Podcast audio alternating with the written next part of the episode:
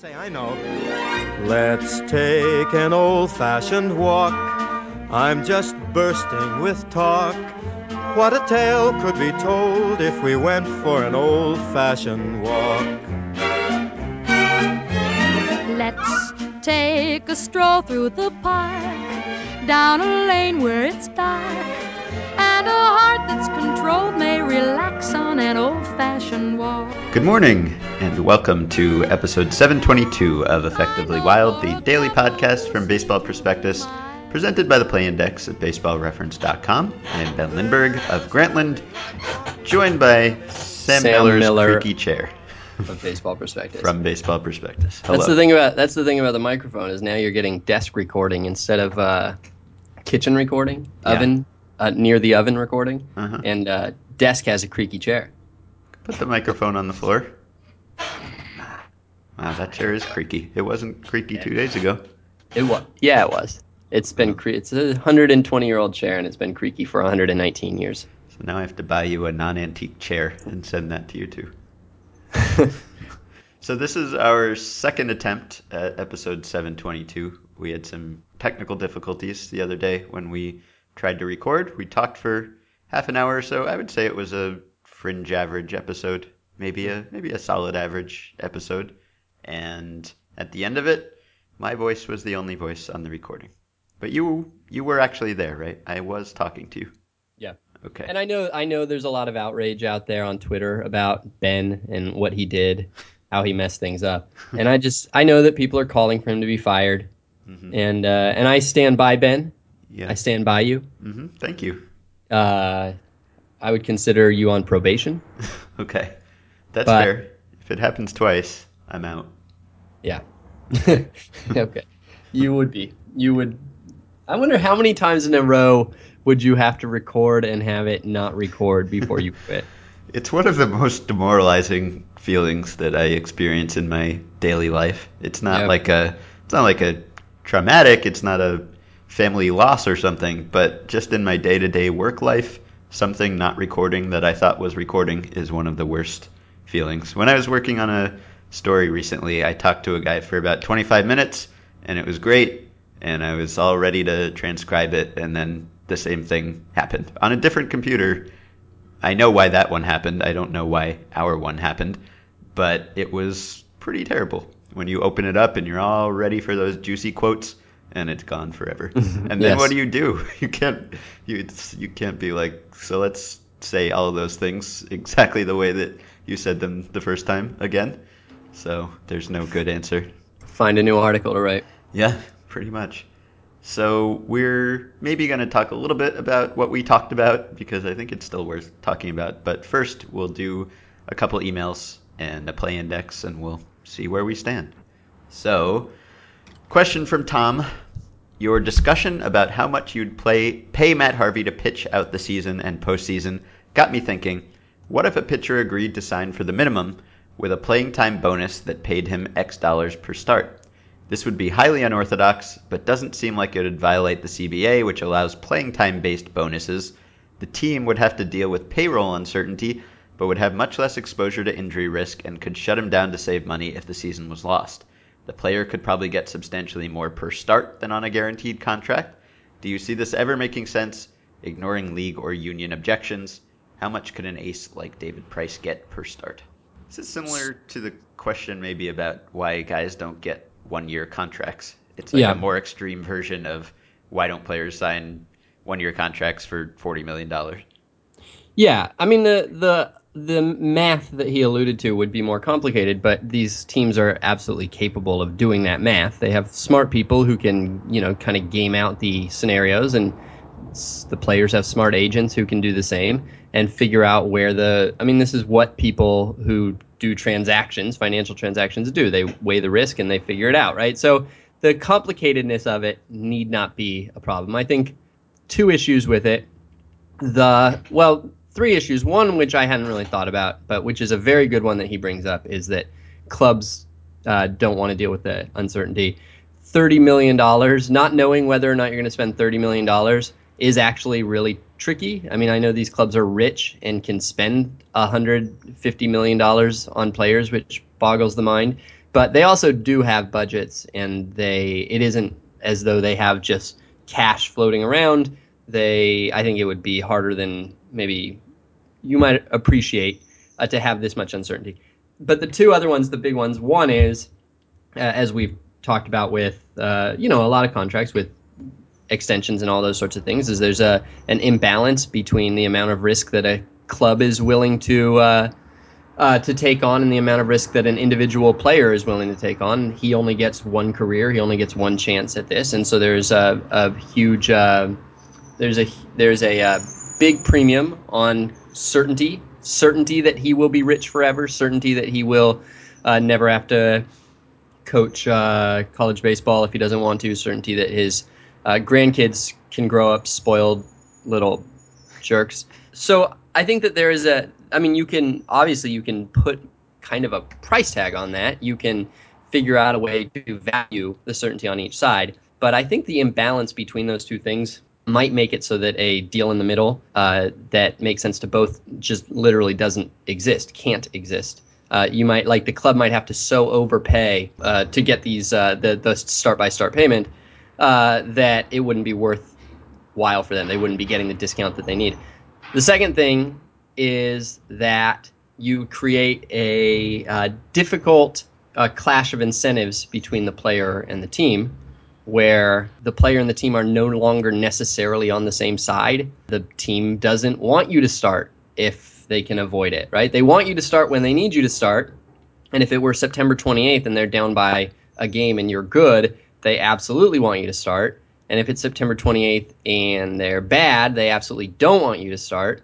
And so you have like each potential situation, like opening day, yeah, they probably want you to start. Um, May 14th, down by eight games, probably want you to start.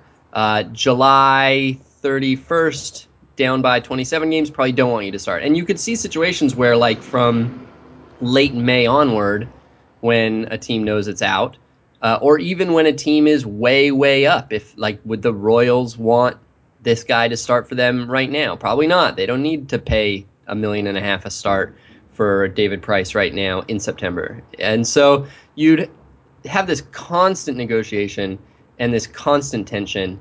And finally, it while this deal would be novel and might work for you as a team, uh, the other 29 teams might think that it's bananas and it might be hard to trade that guy, mm-hmm. Particularly if you're trading him at the trade deadline and uh, uh, the cost. I mean, a team might have to if you're overpaying for a guy now. All of a sudden, instead of uh, cashing in a guy who you paid twenty five million dollars to, and now looks like a bargain for the final two months plus the postseason. Well, now his his pay is still really high, and maybe uh, teams don't want to take on that amount of money. That was a very thorough answer. Thanks. I don't have a whole lot to add to that. Well, so the question though was how much would David Price get per start if this were just the norm? Yeah. Uh, and probably let's see, David Price is what like a six or seven win pitcher. Yeah. Well. And yeah. So uh, if you had total certainty that he was, if you were paying start by start and there was no long term risk, uh, and you could cut it off at any time, you would probably pay that guy like forty five million dollars a year.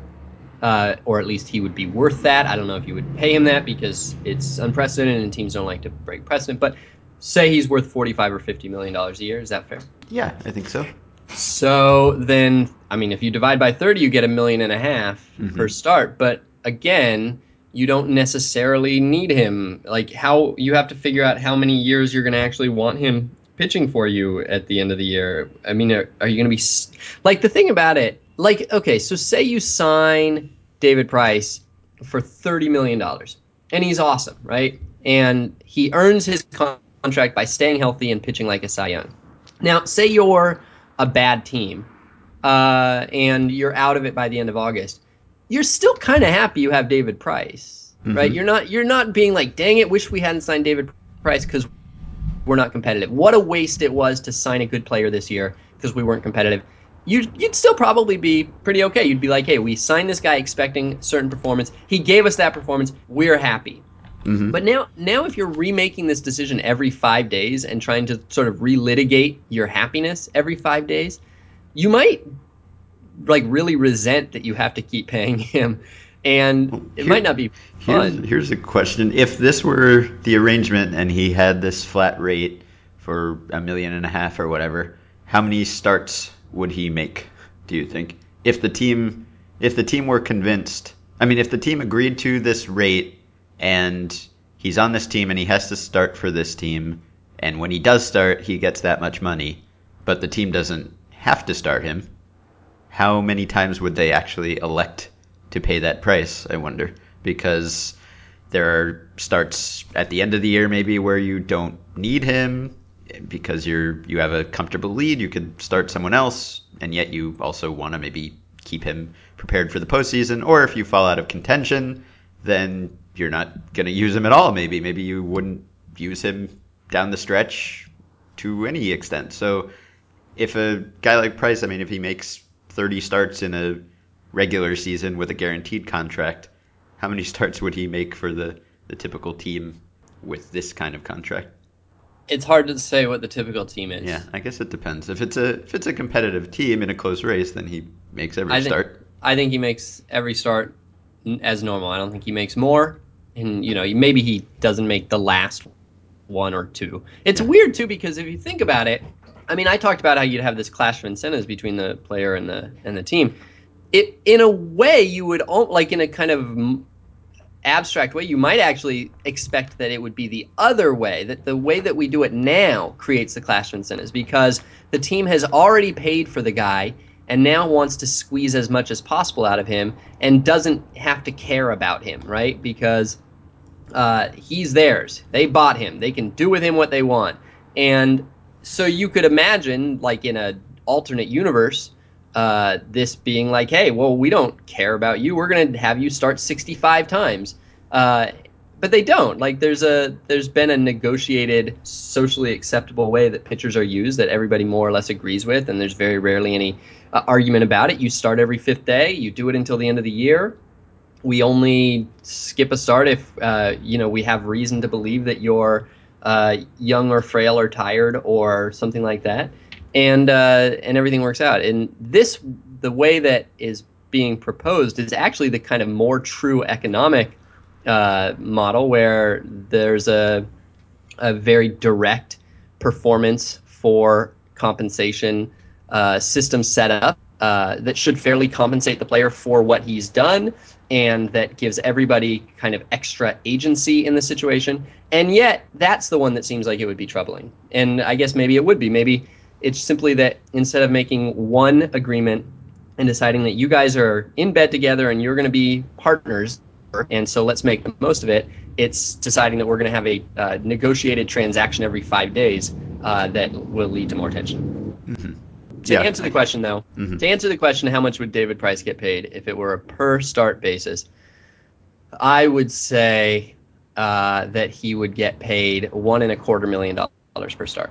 Yeah, it'd be interesting if it were like variable pricing, like Yes, like, like teams use with tickets, where Yeah. it's it's an appealing series and they're going to draw a lot of fans, so they raise the prices a little bit. So if you had that with David Price, it would be kind of cool to see the the differences. Like just even using his season right now, like I mean, at the beginning of the year, the Tigers were contending, and so you would pay him a certain amount, but maybe you'd pay him more if you were playing, you know, the Indians or the Royals or the Twins or whoever than you would in a, a non-division opponent or a opponent that you thought you could beat easily. Like it would depend on a lot of factors. It would depend on well, how how likely you think you are to win that game without David Price, depending on the other team and the other team's starting pitcher, and just how important the game is to your playoff odds and championship odds. So you would see probably, I mean, assuming you had him make every start, there'd be a pretty huge disparity probably between the most expensive start and the least expensive start because you know down the stretch now when he's pitching for the Blue Jays and they're facing the Yankees and they're trying to win the division, then you would pay him. I mean, if you're if you're saying the average would be one and a quarter million, how much do you pay him in September when you're facing the Yankees and you're essentially tied in the division race? Then you'd pay Right. him, you know, three Yeah. times that or something. I don't know. Yeah, so let's let's for instance take Matt Harvey, who we talked about how much you would pay if you could buy his services for the rest of the year right now. And I forget what we said, but a lot, like 17 million. But given where the Mets are right now, for instance, it, his next scheduled start is I think Saturday. If I could negotiate payment to him with all my other pitchers available for the same negotiation, how much would I pay for Matt Harvey to make that start on Saturday? Probably like thirty thousand dollars. Like I would spend almost nothing on it. Like they're they're gonna win this division probably. And I have other guys who I think can get me there. It'd be like pitching Harvey with a nine run lead in the ninth. You know, sure he'd be better than the other guy, but I just don't need to use him. So maybe thirty thousand dollars just for just to watch him. Just that when I die, I could say I watched one extra Matt Harvey start. Maybe I'd pay thirty thousand dollars if I were the owner of the Mets. Now, if it were Game Seven of the World Series and it were Matt Harvey, or even better, if it were Clayton Kershaw, what would you pay for Kershaw to make Game Seven to start Game Seven for you? Playoff choker, Clayton Kershaw. um, I would pay him, man, uh, twenty million. I was yeah, I was probably say like between twenty and twenty five, and that might be low. Yeah. The only re- I mean, it, a win, a World Series win, is definitely worth more than that. But of course, he's only a part of a win. It's not like he single-handedly wins a game that you would otherwise never have won. I mean, Yeah. he might pitch and you might lose. He might not pitch and you might win.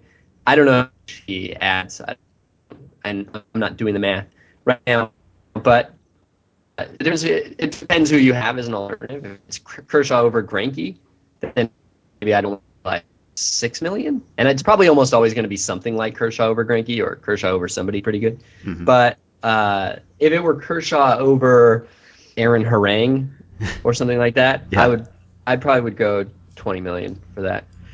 Yeah, and Aaron Harang has been so bad.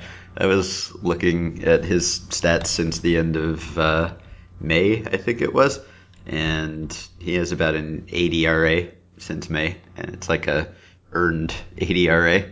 It's bad.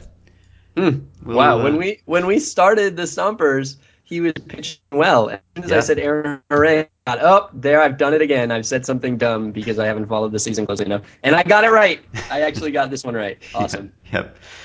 Um, When so let's see when Stomper spring training started, he had a almost one, exactly when his season. yeah he had a he had a one eight two ERA Yeah. the day that Stomp spring training started. Yeah. All right. So Wes wants to know what's the highest ERA an undefeated starter could have and retain his job. If you're 10 and 0 in 10 starts with a 7 ERA, are you still in the rotation? 8, 9? At what point does the ERA stop mattering and you just get to start every 5th day no matter how terrible you look? 14 and 0, 15 and 0, more. I'm going to say that well, the answer to this question is much different from the answer I would give 10 years ago or 20 years ago. Oh, it's interesting. To me, it's I'm if it's undefeated. To me, I'm not sure the answer is different.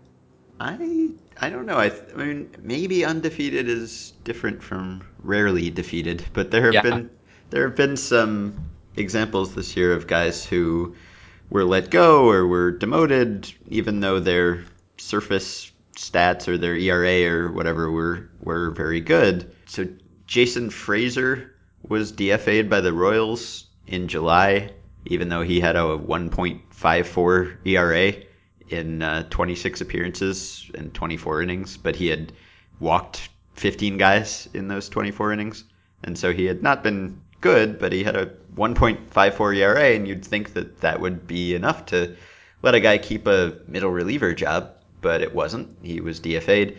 And then there were a couple other instances, like with the Blue Jays.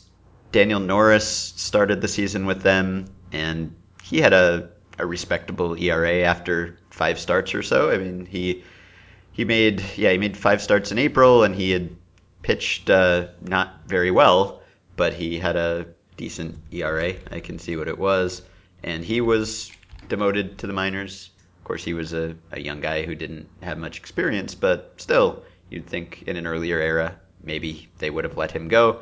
He had a 3.86 ERA after five starts, you know, in the AL East in Toronto, which is fine, but he also had in 23 innings he had 12 walks or you know, he hadn't hadn't pitched particularly well, so they demoted him. And then they also did that with Hutchison recently cuz he is kind of the closest to this sort of guy who has a high ERA but a good win loss record because the Blue Jays score a ton of runs, and so Drew Hutchison is 13 and 4 right now with a 5.33 ERA, and he was demoted to the minors not long ago, which I think was more of a like a roster thing, and they didn't need him at the time than it was a purely punitive thing. But it was not the sort of thing you do to a guy who's 13 and 4 if he actually has other stats that support the 13 and 4. So I think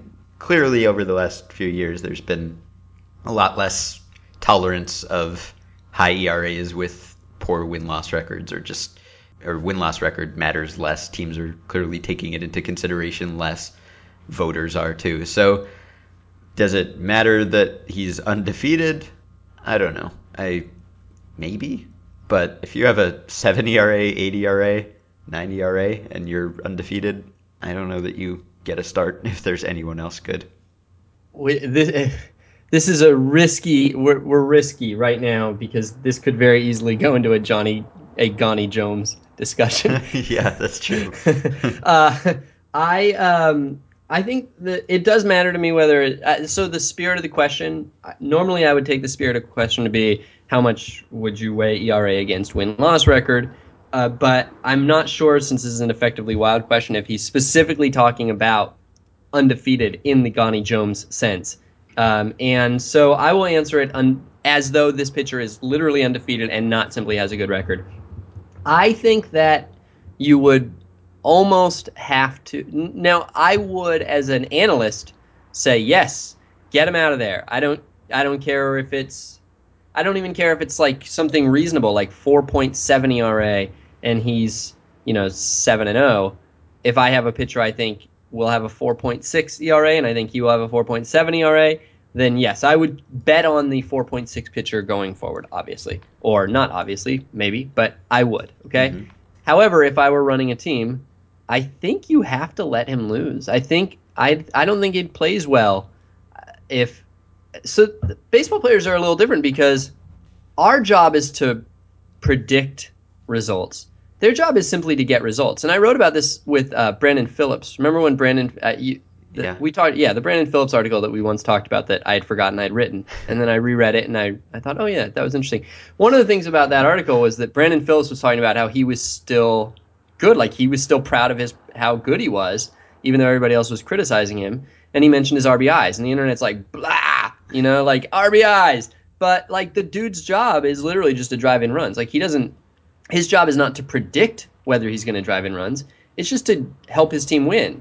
And if you if sure if all your hits cluster around uh, lucky sequencing to make you look like a better run producer than you actually are, uh, that doesn't necessarily uh, foretell great things in your future. But you do get to go home proud of yourself, right? You were a part of a win, and it doesn't really matter how you're part of a win. If you if your team wins and you did a thing in it, even if that thing was just luck or whatever, whatever, you were the agent of the luck you were the agent of the win. Mm-hmm. And so, uh, so I think that this pitcher would uh, go home every night with his 7.1 ERA, and he'd be like, "Boy, I'd really like to start pitching better." And boy, I'm really happy that we're winning, and we've got a good thing going on. And, and I kind of think his teammates would sort of be the same way, and as long as he's undefeated. And I think that you basically tell yourself, well, we're gonna probably sacrifice a win at some point because we're throwing this guy out there, but we've got to give him one loss before we pull him. And we sort of had an experience along these lines with the Stompers, I and I feel like and I feel like probably you and I drew different conclusions from that, which your conclusion is also very legitimate if I'm if I'm projecting your conclusion correctly. Um, and so I, I absolutely see that point too. The get them out of there. We're not here to be nice business is not to care about, you know, is not to coddle guys, but to make sure that we win. And it does the team better in the long run to uh, uh, to have the best pitcher on the mound. I so that's a very legitimate point, uh, and a fair point, and one that I wouldn't necessarily argue with. However, I, I think that my position would not be necessarily be that. I think that uh, I would I would have. I think I do think to some degree it is the player's game, and uh, you don't want to do anything too extreme to uh, shake them of their sense of uh, ownership of the game and being stakeholders in the game. Mhm. So I would, I think I'd let him lose one. Yeah, I think I- if it were ten and if it was if his ERA was ten, but he were thirteen and zero, first I would ask how he got because because Well- by the second start he's only two and zero, and I would definitely if he were two and zero, but he had an ERA of ten, I'd yank him, no doubt about it. yeah, Like I'd pull him from the. We're assuming that somehow this guy got to at least six or seven or eight starts, I guess. Yeah. Well, I with don't know. I don't know how he goes that deep into games because he's he's got like an eight or nine ERA, so he's you know in five innings he's giving up tons of runs every time, and yet he is winning every time. So. So if he's going, I mean, he's he's going five every time, I assume, and then he, this team has ridiculous run support and bullpen. So every time he leaves, the team probably comes back and wins in a miracle. So I don't I don't know if he gets credit for like if anyone on the team really gives him credit for that. I mean, you'd have to be it'd have to be total superstition because it's not even in some of these times it might be like a pitching to the scoreboard thing or like uh, he gritted it out and you know he gave up six runs but we scored seven and he did what he had to do and that sort of thing but a lot of times he's going to be leaving down by several runs and it's going to have to be crazy comebacks and he's not really going to get credit for the comebacks that happen after he leaves the game i don't think baseball players are quite that superstitious but maybe Yeah, I don't know. I don't feel very strongly about my position here. And if I had your position, I think I'd feel a lot stronger about it. And that might mean that I don't agree with me. that is, that's generally what it means. If you, if you feel better about the other person's position than your own. I wouldn't want look, look, I wouldn't want to keep throwing the guy out there. Every single time I throw him out there, I, I would be like, "This is not good. This, what am I doing? Why am I doing this? Come on, we've got to make a change." But I think I think I'd ride it. I don't know. I just think I'd ride it. This is probably, I don't know. I don't know, Ben. I, three months ago, I would not have said ride it. Three months ago, I would have said get him out of there. Uh-huh. And I think that right now I'm in a, a period of uh, contemplation. And so I don't want to say what I would do tomorrow. Okay. Well, three months ago we did sort of face this decision, and I, I guess I won't spoil anything for the book, but yeah, I won't spoil anything for the book. So, my favorite high ERA season of a guy who did not get pulled or demoted or anything and just kept doing his thing is definitely 2004 Shawn Chacon, which is just a Yeah. crazy season, just That's, that's insane. s- 7 ERA and 31 saves. 35 Is that saves. Yeah, so 66 games and a 7-11 ERA. And granted, this is Coors Field. And eh, 2004, that was post Humidor, right? But still, Coors Field, 63 and a third innings pitched, 52 walks and 52 strikeouts. And yet, so he's got a 7.4 strikeouts per nine, 7.4 walks per nine. And yet, and 12 home runs, and yet he was the closer all year. He was the closer. I don't know if that's like the most progressive thing an organization has done or the most regressive thing. I don't know which it is, but that's the go-to example. If you think that a closer has to have a two ERA, Shawn Chacon, he couldn't have even blown that many. How many games did he blow that year? It must have just been like a crazy. He must have had three run leads every time he came in for a save situation.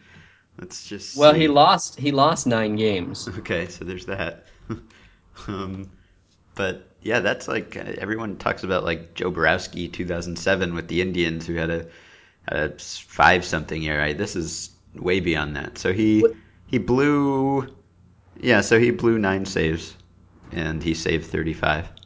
Was this an era? I, I remind me uh, if if or tell me if I'm misremembering this, but it feels to me like this was an era where teams were would just like make their starters the closer. Like Chacon the year before was their ace. He was their all star. He Uh-huh. was a 25 year old starter who had had a 108 ERA plus the year before. He basically had three years under his belt as a full time starter with a, a basically a league average ERA uh, adjusted for Coors. and then they just made him the closer, and it, he was way worse. And then the next year he was a starter again, and I'm thinking like Ryan Dempster Hmm. was like this. Brett Myers was all of a sudden a closer for unknown reasons. Uh, one of the Reds did this with either Scott Williamson or Danny Graves. Graves, can't yeah, I was which. thinking of Danny Graves, yeah. It, this was just like an era where they're like, ah, "You're a starter, nah. Now you're a closer." Which I guess we've gotten past that, right? Yeah. Who's who's the? Uh, we have. There is definitely still an ongoing issue, maybe arguably, where prospects get introduced in the bullpen and then never escape. But who's the last legit starter that you can remember moving to the bullpen? Like like Zach Hmm. Britton was a bad starter who moved to the bullpen. Good good thinking. Wade Davis was a bad starter who moved to the bullpen. Well done. Who's the last league average starter who just randomly got assigned to the bullpen that you can think of? Hmm. Yeah, I don't, I don't know. thinking of guys who went the other way, like Yeah. Wainwright or something. But, but yeah, I, it's been a while. I think I don't know. Someone will tell us an example from last year or something. But Yeah, and like Tan- head. Tanner Roark, guys who get squeezed out, they don't they don't count.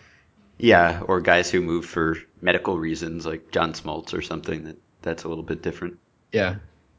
Danny Graves' nickname, baby-faced assassin. That's not that is not that is absolutely his Wu Tang nickname generator. That is baseball reference one day should just replace everybody's nickname with their Wu Tang nickname generator, now that I think about it. Yeah, I, you can't have a nickname that's the same number of syllables as your full name, including last name. I wonder how many times people actually casually referred to him as baby-faced assassin.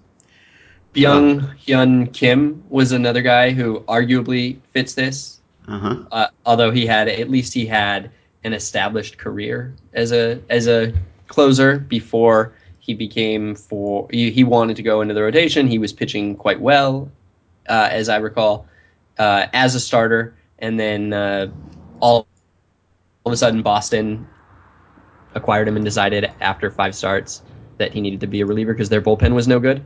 So they Mhm. moved him to the bullpen. Yeah, it's another one. All right, play index. But then he went back to the rotation. Play index, sure. Uh, so Zach Greinke and others the other day were complaining about the uh, September game. The I say September game because it's a category, a descriptive game. The game in which like 16 pitchers or whatever were used, and the game went four hours because of the expanded rosters. And they were complaining about how awful it was. And Zach Greinke said, you know, hopefully somebody will do something so this doesn't happen again or keep happening. I forget. So September games, September call-up games, expanded roster games have been uh, around for a very long time. Uh, I don't know exactly when, but certainly when I was a kid, even in the '80s, there were expanded rosters, and you'd have these uh, games where all the rookies would get to come in and play. And so it's not like this is a new invention, um, the expanded roster, but I wondered whether uh, there's something about uh, this era that makes teams make use of it more. And so I looked to see uh, whether the number of games in which September call-ups play such a huge part of them, or where the number of players gets out of hand, is a modern invention. And so I went to Team Pitching Game Finder. I set pitchers used for nine. I figure nine, you almost can't use nine pitchers in a non September game. You can, but you almost can't, right? Because you would have to have a 13 man bullpen and you'd have to use every single reliever, or you'd have to use a Position player. hmm yeah. Um, so it'll happen from time to time, but very rare. And so I look to see uh, the number of games matching this criteria uh, by year. And uh, unsurprisingly, or somewhat surprisingly to me, uh, this is fairly modern. Uh, and not just modern, but, but kind of very modern. There were 22 games of this sort last year, which is an all time high.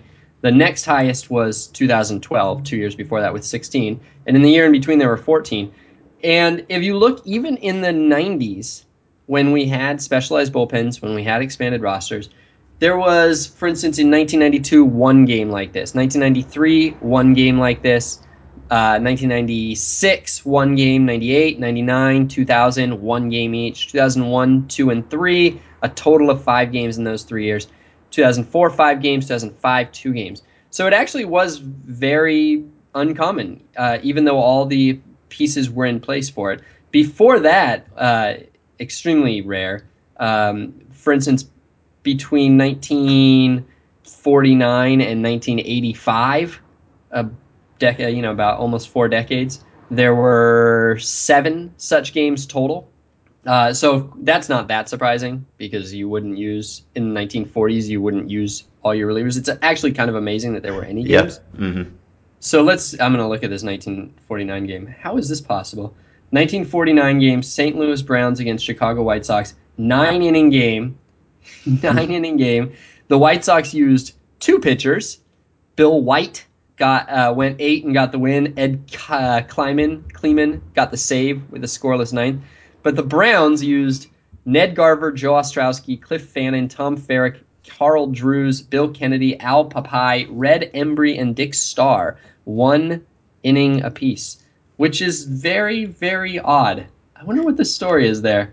I mean, I get that maybe they didn't have a starter and so they had to do a bullpen game, but they didn't have that many. Like nobody was carrying that many pitchers. So why? What? Why? This was. Oh, you know what? This is the last day of the season, Uh-huh. and it was and it was the first game of a doubleheader. Ah. And so I wonder if any of these pitchers were actually not pitchers. But you don't have a tomorrow to worry about, so you can probably use all your starters. The first, the second game of the doubleheader only went five innings, uh-huh. and the Browns got a complete game from their starter Ed Albrecht. I was gonna say maybe it was some kind of Bill Veeck stunt, but he bought the team two years after that, so it was not. Although it was a really bad team, they won 53 games that year. So, Yeah, the White Sox only won 63. Uh, the team they were playing. mhm. This is this is a mystery. So I'm gonna first. Are all these? Well, they actually pitched well. They only allowed one earned run. They did lose four to three, but I'm guessing these are all actual pitchers because they all pitched effectively. They they're mostly guys who have careers. Like Red Embree had an eight-year career. Dick Starr had a seven-year career. These aren't even September call-ups or like uh, random one-off guys. So weird. This is a weird game. I'm gonna have to explore this game on my own time. it's like from the future or something.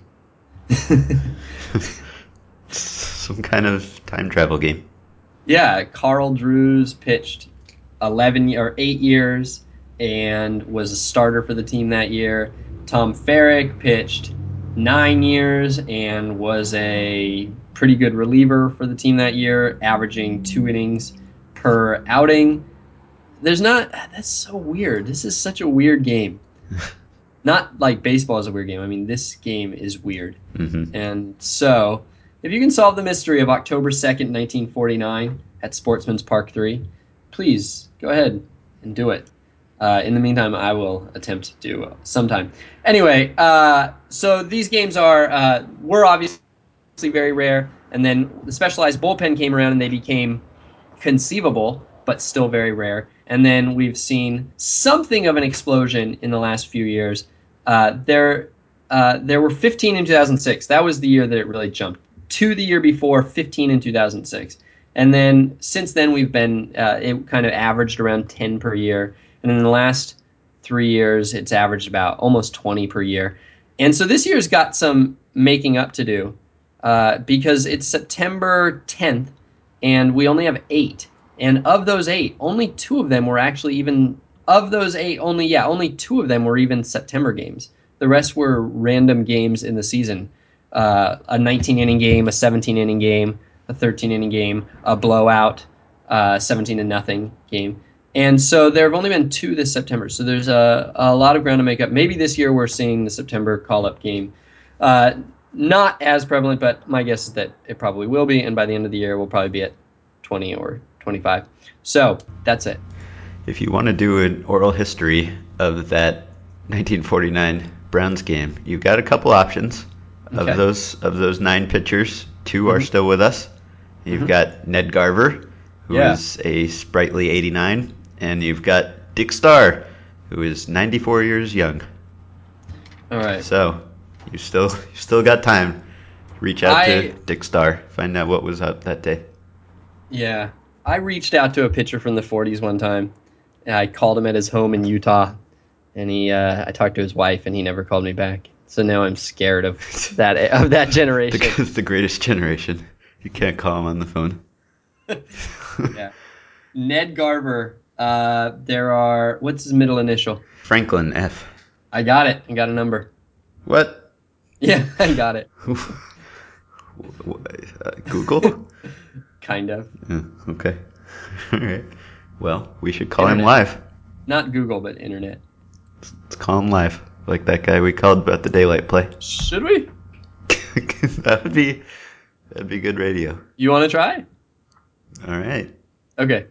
I'm gonna I'm gonna give you a number. okay. All You ready? So we're calling Ned Garver. Okay. That was my plan coming into this podcast. Just answer a couple emails, do play index, call Ned Garver. so it's all going to according to plan. All right. Now, are you ready for this, or are you are you so uh, Go go. Scarred by the previous '40s pitcher experience? No, it's gonna be a wrong number. okay. He spent most of his career in the 50s anyway, so he's he's all right. Okay. Calling Ned Garver.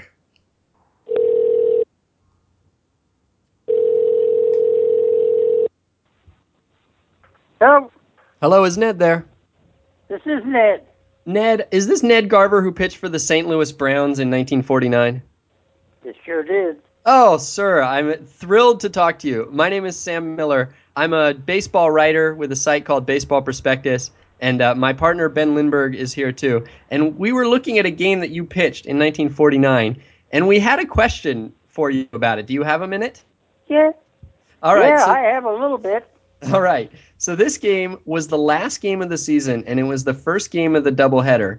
And you started the game, and you guys used nine pitchers for one inning each.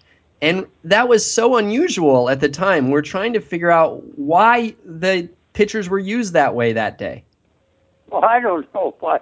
Ah! I don't know why it was, but I think we, you know, we would, we would uh, talk about things like that, and we would say, well, maybe that would be a way to do it. You know, you just come in and pitch one innings, then then the hitters don't see see you the rest of the day. They see another guy.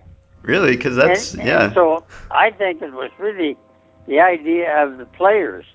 I mean, I think us pitchers were the ones that really thought it would be fun to to do that, but it wasn't anything that the management uh, was thinking up if they wanted to put in as a practice. That's really interesting because that's the way that pitchers are used today, at least much more so than than then. That you know relievers will come in and they'll just pitch an inning or not even an inning, and then they'll get removed from the game. And and people always suggest if there's a like a wild card game or a one game that you really have to win, that you should use your pitchers that way and just put your starters in for a couple innings and and you're right that way that you avoid letting the hitters see the pitcher a couple times and and theoretically it seems like it should work so it's uh, really interesting that you tried that so long ago yeah, well, we weren't. Uh, you know, we had a we had an active mind. You know, we we just we we would think up stuff just like they do today. But uh, it was unusual to do that. But I I I thought, well, what the heck? I thought that wouldn't be too bad of an idea. You know, So- but you could pitch about you could pitch one inning every day. Do you? Yeah, I mean it. It seems like it could work, uh, and I guess uh, you have to have, have a manager who will go along with it. What kind of manager was Zach Taylor? Well, Zach Taylor was a guy who went by the percentages, you know. I mean, he didn't want to do have he didn't want to do something that uh, that would go against the percentages because he he didn't want to be criticized. And as long as you go with, by the percentages, uh, they they really can't criticize you they say, well, you know, that was the that was the percentage thing to do. But then when you take a guy like Billy Martin or somebody like that, they they you never know what they're going to do. Which you kind know. of yeah? Which kind of manager do you like more? The percentage guy or the one who goes with his gut? No, I I like what the guy that would would go with his gut gut feeling. Like uh, what was the name of my manager out there? Rigney, Bill Rigney, Mhm. last manager I had out in California, Mm-hmm. and he would do stuff like that, you know. Hmm. And uh, he would he would do the unusual thing when the when the bunt was in order, he'd have the hit and run or something like that, you know. So I guess the fact that that was not a very good Browns team, I guess there weren't many very good Browns teams ever, but uh, they went 53 and, and 101 that year in 1949. So maybe at the end of the year, you guys were out of contention and you were playing the White Sox and they were out of contention. So it was probably a, a good time to try it if this was something that the pitchers had been talking about and it was the first game of a doubleheader. So I guess it was the was the perfect opportunity to experiment. Yeah, yeah, I would say so, you know, but we would get eliminated about in July, you know, and uh, it was so. Uh, it, anything wasn't too delicate after that, but, but you know, you had to be a little careful. Uh, and I know the manager, he couldn't he couldn't fool around much because he didn't want to have the newspaper people criticizing him, you know. Mhm. But you're not. But that ball club in, in 1951, uh, the year I won uh, 20, uh, that was the same way it was then. You know, we were playing the White Sox. We had both been eliminated from contention, and so it wasn't any. That I mean, the pressure was off. hmm Yeah, and so that was the you won 20 games despite playing for a, a team that won 52. Um, that's pretty impressive. You were the you were, were the only 20 game winner for a team that lost 100 games. Maybe you still are. Yeah, that's right. I'm the only one. But you know, you got to be lucky. You know, the year before that, I was, I was. Think of that. I was second in the league with on the in the earned run average, and with the team that I didn't have a, a star player at every position like the Yankees did or some those other ball clubs. I had, you know, I had a makeshift lineup a lot of times. But anyway, uh, I had in 1950 I had the second lowest earned run average in the American League, and I won 13 games. Mhm. The next year, I had a good earned run average. I completed 24 games, but I was just lucky. I got runs scored when I played, Mhm. when I pitched. So I was able to win 20 games. And Bill I didn't pitch. I didn't pitch any better in 51 right? than I did in 1950. Yeah, and so Bill Bill Veeck was there by that time, and so he wanted you to to win 20 for attendance reasons, I guess. He well, he helped me. Well, I don't know what all the reasons, you know, but Bill Veeck was a good guy for the players, and so he got the manager uh, Zach Taylor together with me and and and Bill, and uh, he said, "Now, Garver's got 16 wins." And he said, "We've got to give him, get him four more starts before the end of the season so that he's got a chance, a shot at 20 games. hmm Now, I'm pretty sure that that wouldn't have happened if, unless Bill Veeck had called that meeting.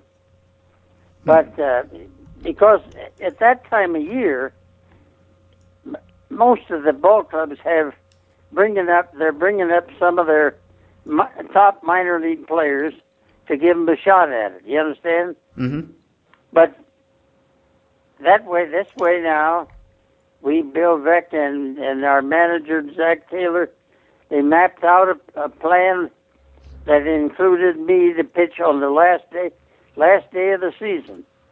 So I pitched the four. I pitched four times. I and so I happened. Luckily, the odds against that were pretty high, but uh, luckily, I won all four starts, and so I I I just am very grateful to to Bill Veeck for what he did there. Did you? You said that you and the other pitchers would sit around and you dream up some of these ways to play the game a little different, and one of them was having everybody only pitch one inning. Do you remember any of the other ideas that you guys had, and were they put in play, or were they just ideas that you couldn't get a manager to go along with? Oh, I don't, I don't know. You, you didn't, uh, you didn't really have too much of a rapport with your manager. You know, the manager and he was he was by himself. What I mean is, players were players, and when during the ball game, you know, on the bench or in the in the bullpen, that's where we would talk about stuff like that. But but uh, I mean, I don't know that we. Uh, I I don't know that we did a whole heck of a lot of that and we weren't uh, we weren't many Thomas Edisons in the bunch. We weren't too many guys that could invent stuff, you know. Mm-hmm. And so I we were just reading something about how you wrote a letter to Major League Baseball about uh, a pay a pay plan idea that would help players make more money, and this was 25 years or so before players actually ended up getting free of the reserve clause. So could you tell us a little bit about what your proposal was? Sure, I can tell you. That I forget Celler or something like that was the right was was the man that was in Washington that was looking for information, and so I they were talking about you know letting people be released or go from one club to the next, and I just, I, I said, well, if one club doesn't give you a chance to play, you know, a certain number of games in a year, then you you don't have the opportunity to make too much of a salary. So if they're they're going to do that with, uh, I forget what I said, maybe three years or something like that, then they had to either pay you the going rate for that position or else let you go. Mm-hmm. And you see, I I tell you the truth, I don't. Uh, I never was for the reserve clause. I never was for the idea. They wanted me to come to Washington, and because they said you're the ideal guy, if you would have got to go someplace else, you'd have made a lot more money. But you just Bruce, Bruce, the, the, the Browns had taken me off the farm and given me a chance to play ball. They mm-hmm. had invested some money in me. They had done a good job of, of, of finding me out. So mm-hmm. now I think they deserve to be considered there. I don't think the ball player should have all the rights. So now you see, heaven sakes, the ball players, if they all decide that they want to go to Minnesota, then next thing you know, you're going to have the best, the the best ball club in Minnesota. Mm-hmm. And if they all want to go someplace else, next thing you know, you got the best player, the best team in Miami or whatever. I, I don't personally. I think the setup is is flawed. I don't I don't like it. All right. Well, thanks for letting us know about that. I was also just noticing that you really could hit early on in your career. In that uh, in that 51 season when you won 20 games, you hit 305 with some power too. So that was uh, that was a pretty significant contribution also. I could hit. Yeah. Yeah, I could hit. Uh, the first year I played ball, I hit 407. I did. I played some other position, and I uh, odd on some days, and I pinch hit a lot. And in 1951, although pitchers don't get much chance to take batting practice, and the longer you go, the less chance you have, I think, of being a good hitter. Well, anyway, the Browns didn't let me take batting practice, but in 1951, on some occasions, I hit sixth in the lineup. Hmm. And I batted 3 I led the team in hitting at 305. And I did, I pinch hit 10 times. You Yeah, and four- Yeah, in your career you pinch hit 19 times and you hit 313 with three walks in those uh in 19 try- tries. Well, That's pretty good. yeah, that year I got four hits out of 10, which is hitting 400. Yeah. So, I and I, you know, I when Early Wynn about took my head off. That kind of that kind of shut me off as a hitter. Is that right? Scared me. It scared me. I I almost got hit in the head, and uh, doggone it, I thought I di- I wasn't making a dime as a hitter. They never paid me anything extra for for batting good and pinch hitting and stuff like that. So I said, you know, if I get hurt, eh, if I get hurt, then I I won't be able to pitch and I won't be able to earn my living. You know, so hmm. Do you, that what kind of that kind what- of scared me. what year was that? Do you remember? Yeah, it was it would be in the next year. In uh 50 52? Yeah, I was saying fifty-two. So yeah, up to through 51 you hit 269 in your career. And then uh, from 1952 on, uh, that dropped way down. Well, yeah, I mean, I didn't even try to hit. I'm telling you, I just stood there with my feet close together and tr- be sure I could get out of the way. I, the only time I would really bear down is if we had a man in scoring position or man on third base uh, with with with less than two out, where I would try to get him in. But otherwise, I just went through the motions. Yeah, 184 after that in your career. But you did draw a lot of walks.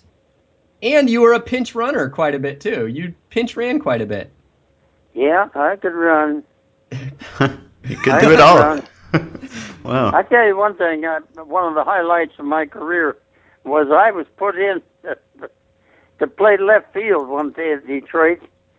Uh, I mean at the St. Louis, when I guess we had some people thrown out of the ball game, or I don't know why, but anyway, he put me in left field. We play playing the Yankees, and now here, listen, listen to this: the Yankees Allie Reynolds in as a pinch runner. Now here you've got one of the best pitchers in baseball being used as a pinch runner. And now listen to this: as the ball, the guy hit a ball to signal to me left field, and I charged the ball, and it came up in a nice hop. I got the ball, and I just came up and I threw a strike to, to our catcher, and Allie Reynolds, the man, the coach threw it, sent him home, and he had to try to slide into the catcher, and the catcher tagged him out. Now, if Allie Reynolds would have got hurt, you know, I mean, that's what they never do anything like that now. I mean, they no, I don't know what they do. These these high priced pitchers now, I don't know. I don't know if they they where they keep them in between starts, but I know it's so that they don't get hurt. mm-hmm. Well, you were you were the highest paid player in Browns history at one point, so people were probably saying that about you. Oh, high paid Ned Garver making twenty five thousand dollars this year. Probably don't Oh, want to yeah. risk him. Yeah, that's right. I made I made talks after that. I remember that winter and and one time, you know, I mean, some guy in the audience, he said stuff like that. Mhm. You know, well, you're overpaid, you know, and all this. Uh-huh. But you know, gosh darn it, a, a ball player, your career don't last too long. No.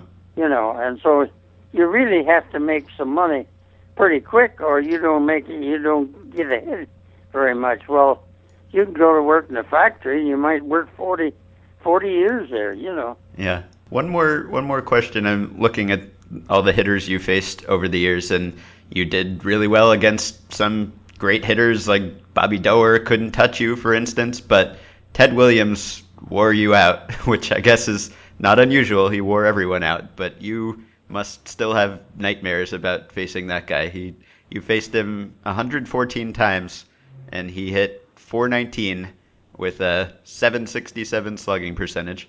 and you know, you know, uh, Ted always said, like he was in a, having an interview. Fay Vincent, the commissioner, was interviewing DiMaggio and Williams, and in this, and in this, it's documented.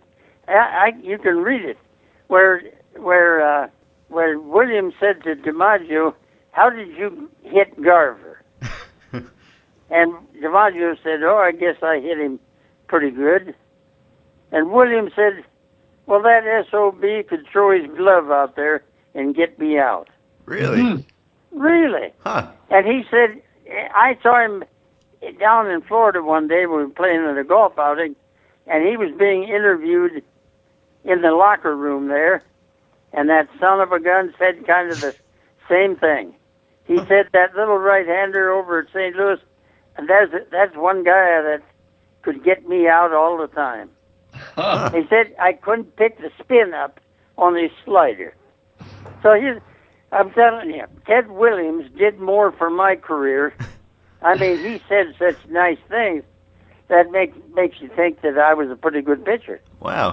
and yet he he hit you better than anyone else hit you by a lot. Well, I don't know if it's better than anybody else, but I mean, he hit me hit me good. But a guy like Vic Wertz was the guy that I couldn't get out. Mandel, I didn't have any trouble with uh, Mandel, but All right. anyway, it uh, they were all tough. But I I like to pitch against people like that because if you got them out, you know, you felt like you did something. Mhm. And if they got a hit, so what? They were supposed to they're supposed to get a hit. Right. Let me tell you now, I'm going to be on a interview with you know St. Louis Browns have their reunion today. Uh huh. And at at two, little bit after two here, I've got to call there and be on a conference call and speak to that to that uh, reunion bunch. Oh. That, Well, so I've got to I've got to get ready and uh, Okay. I Well- don't know what I got to do to get ready. only it's going to happen in a in about ten minutes. okay. Okay, well, thank you very much, Ned. It was great talking to you and great hearing that story about that game in 1949. Thank you very much, and I hope you have a great interview today. Okay, call me anytime. Where, where did All right. where did you serve in the war, by the way? I was in the Naval Air Corps, Uh huh. but I never served out of this country. Uh huh. I see. I wasn't in there so very long, and but never, you know, I I enlisted, and it was quite a while before they called me. I enlisted while I was still in high school, Hmm. but they didn't call me for quite a little while. But then, but then when they did, uh, you know, the they didn't take you if you were blind. You know, they were they the war was kind of uh, getting over with, so Mhm. anyway, I wasn't. Uh, I never got. I never uh, took a gun and went over there like my brother did. He was over there in the Battle of the Bulge and and going out there in the night trying to look for somebody to shoot. Holy crap! Yeah. Well. Yeah, I had a brother also that was in the Navy over in Japan in Japan that area. So all three of us boys were in the service, but I I didn't get into the into the real action like my brothers did. Uh huh. You had better timing. Okay. Well. Yeah, All right. Well. Thanks I again. told them I didn't want to go. I don't blame you. All right. Well, thanks for your time. This was great. all right, All thank right. you. Bye. Bye bye. Bye bye. How about that? That's done. We should cold call pitchers from the 40s more often. On right. tomorrow's show, we'll call Dick Starr. That's the end. Okay. Great thing is, if we had called about 15 minutes later, he would have been on another interview. the, the two interviews he's done in the last 40 years. it's a busy day for Ned, Ned Garver, but that was that was great. Glad we could do that. Much better than the daylight play call. No offense uh, to the daylight play guy. Yeah. All right. All right. Talk to you okay. That's it. You can send us emails, podcast at baseballprospectus.com. You can join our Facebook group at facebook.com slash groups slash effectively wild. Rate, review, subscribe to the show on iTunes. And maybe tomorrow we'll get into a little bit about what we talked about the other day when we couldn't record correctly. But maybe we'll call Dick Starr. Who knows? We'll be back tomorrow.